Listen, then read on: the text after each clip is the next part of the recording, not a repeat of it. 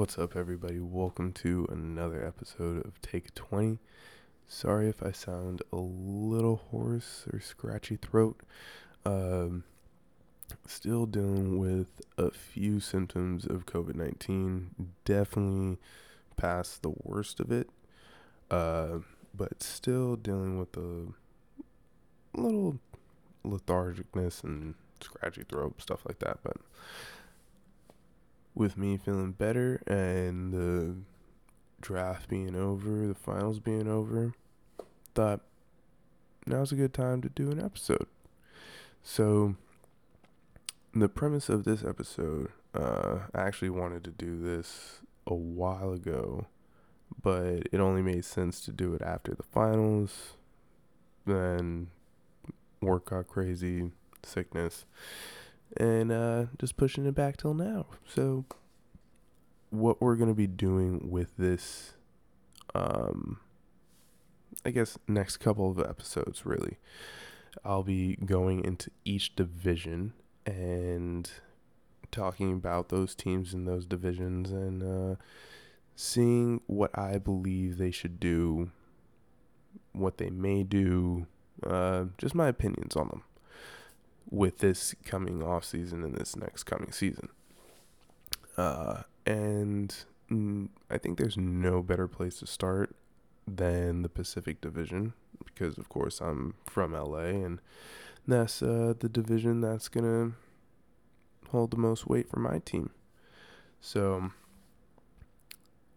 really, and also I think it's appropriate to start there because the champs came from the Pacific Division and the biggest bust came from the Pacific Division. Uh, both ends of the spectrum. We can do both. Uh, I think that is best to start there and talk about them. So, the first team that I want to talk about is the Phoenix Suns. Um, I really think that they should be looking at their summer from a standpoint of trade everybody, not name Devin Booker and Chris Paul. To be completely honest, uh, those are the only two players that I would be looking to keep a hold of. Um, we all know the situation with DeAndre Ayton and Monty Williams has deteriorated significantly. Um, that is very unfortunate because Monty Williams is a great coach. I'm surprised that he's not able to get through to him. Um, it just seems that Ayton is really just done with the team. And this was the concern that I had last summer uh, because they didn't give him his money. That's everybody knew that this had the potential of happening because they didn't pay somebody that should have gotten paid.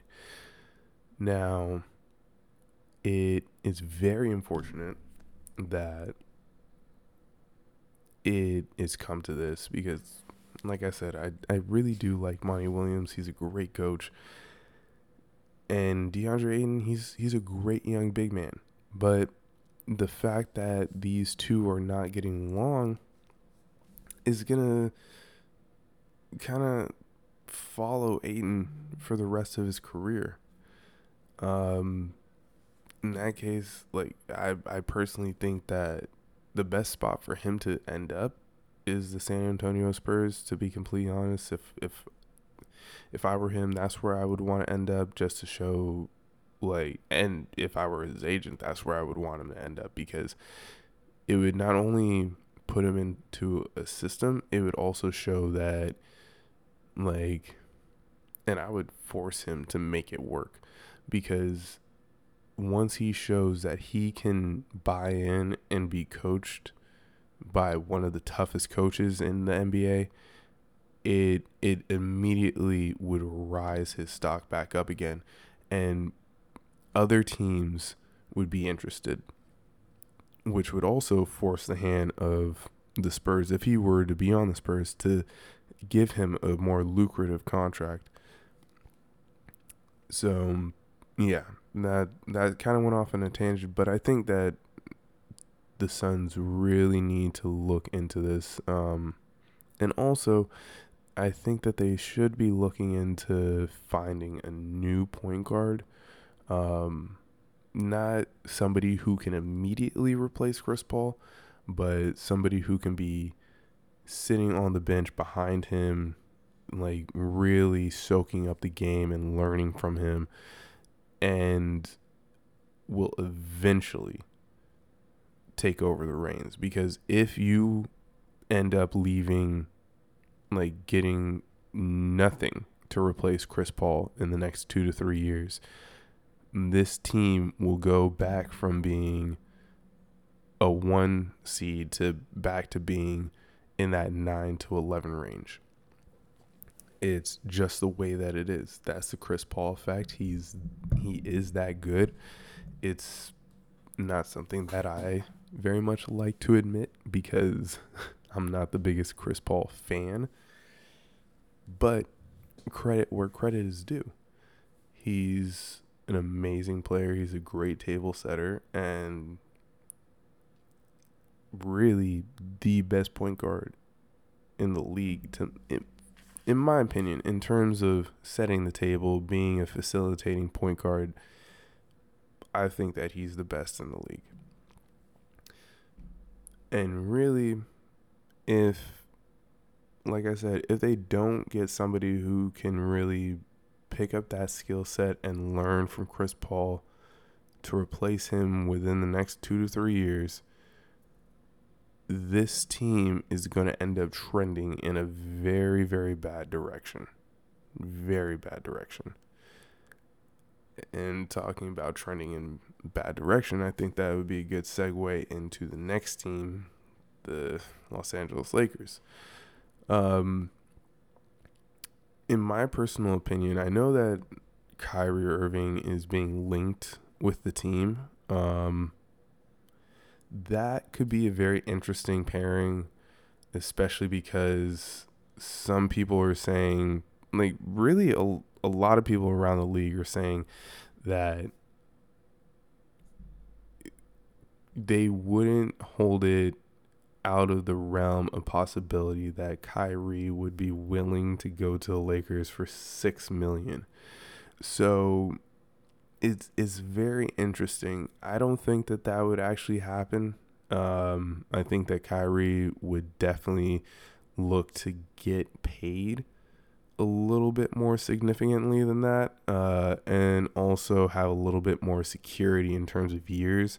I think that if he were to go to the Lakers, they would only be able to offer him the mid level exception. And that maybe go over two to three years, I believe. Um, so I think that he would be looking for a little bit more security than that. But really, I think that they're okay with Russell Westbrook. Uh, in my opinion, I think that they should ride it out for the first 15 games of the season, see where they're at. And if they're not doing great, go ahead and start filling out those trays for whoever you think needs to be taken off the team.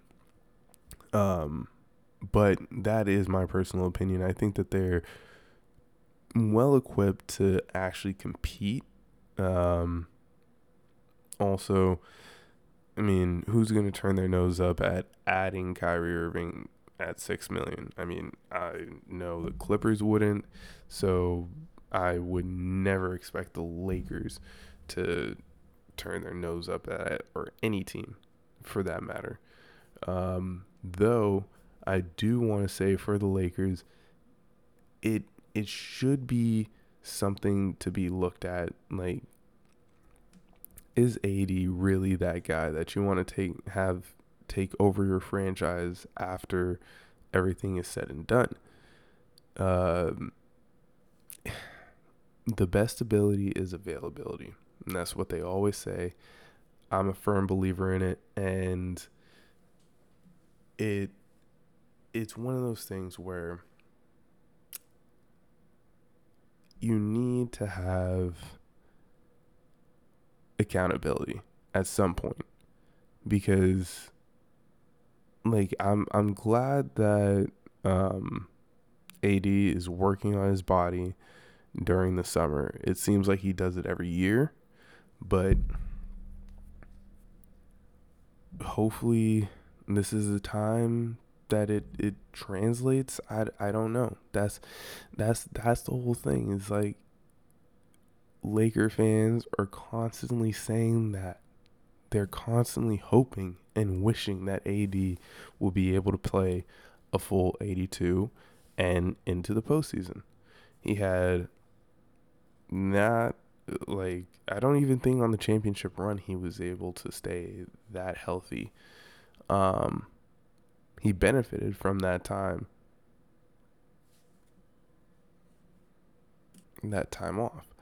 So it it just shows like he he needs that extra time to recover and keep his body healthy. Now, made up a little mock trade, and I'm just saying if I was the Lakers GM, I would 100% take this deal if the New York Knicks were to uh, present it to me.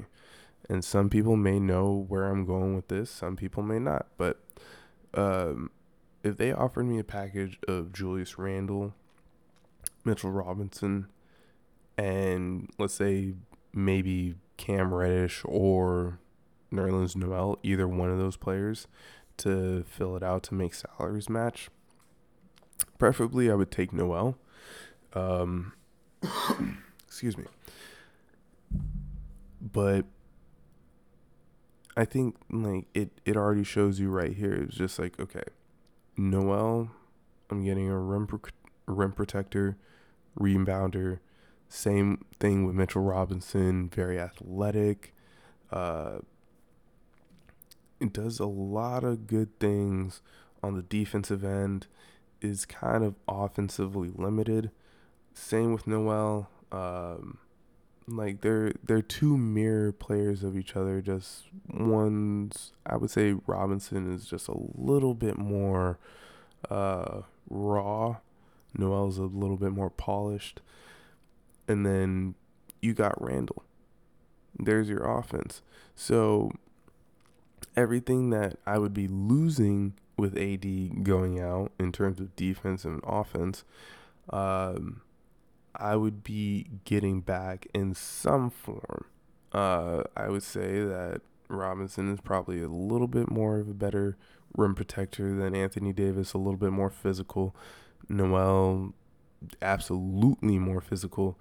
And um, I wouldn't say he's as good as a rim protector, though.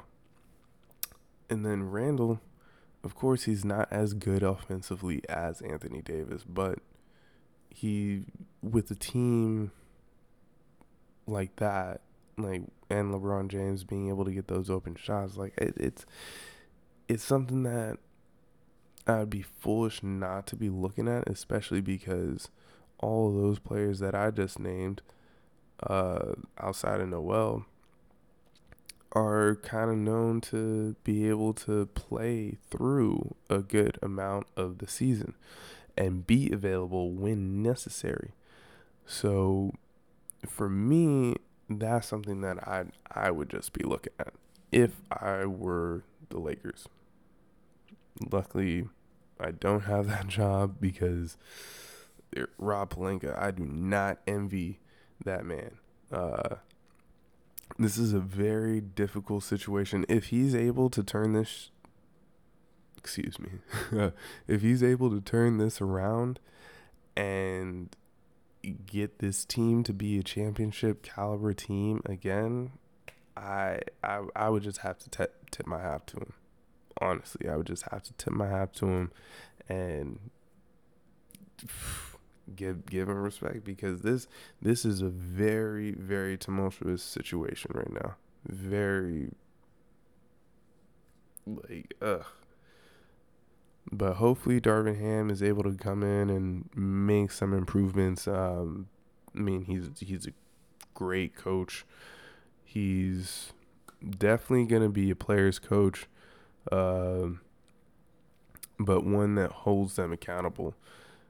And uh, we'll we'll see if he's able to get this team to elevate to where they where they should be. Now, moving on to a team that's starting to continue to elevate is uh, the Kings, actually. And this is my advice to the Kings be patient.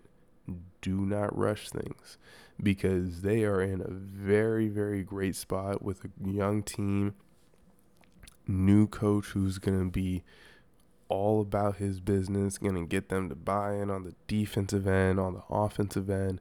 He's going to like I'm I'm very very happy that Mike Brown is getting this opportunity.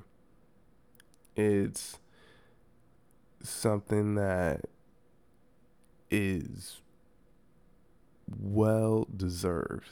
He's he's gonna do great things for this team. I think that the main thing that they should do is probably just keep a hold of some veterans.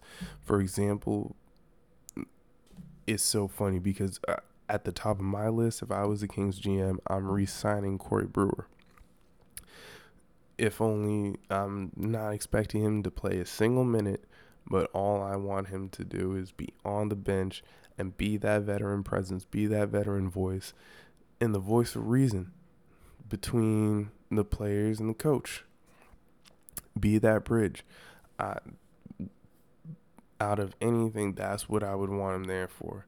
And even looking out and possibly picking up a, a player like uh, Paul Millsap on a vet minimum, just so you can uh, be able to keep those veteran voices in the locker room, keep some some of these players that like to keep have their heart on their sleeves. Let's be honest, in check a little bit and let them understand like rein in your emotions sometimes because Paul Millsap was one of those players as well who had his heart on his sleeve and eventually he learned and adapted to um, not not uh, reacting as much as he would have back in his youth. So I think that he would be a good player to be around and have uh, really explain and be that that voice, you know? It's it's definitely uh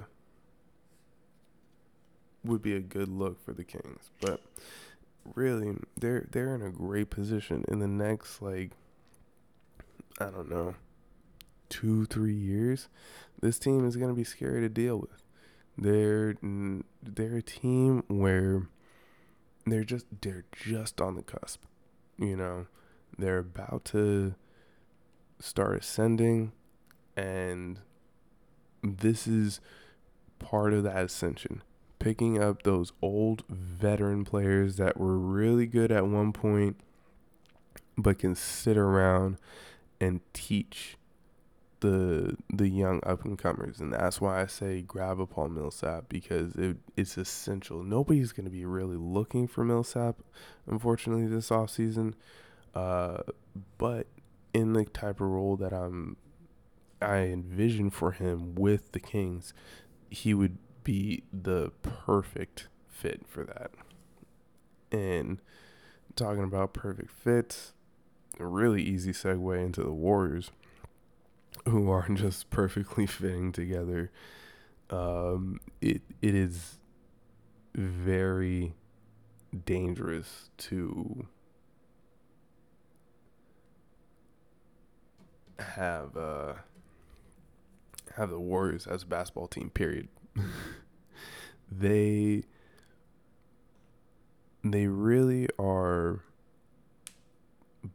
like one of the best dynasties in NBA history.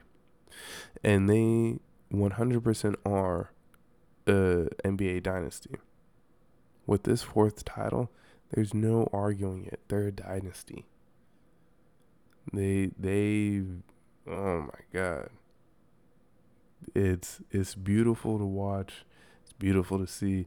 I don't like that Steph Curry changed the game in the way that he did, but it's it's amazing to see that Steph, Clay, and Draymond are back at the top of the hill, and also their young guys are coming along. The vets are moving on in age. The young guys are starting to pick up the slack, and you know, it's it's a real scary time to be an NBA team. Period. Let alone be in the Pacific Division. Like this is the Warriors are here. They ain't going nowhere. I mean, this this is real real scary. You know.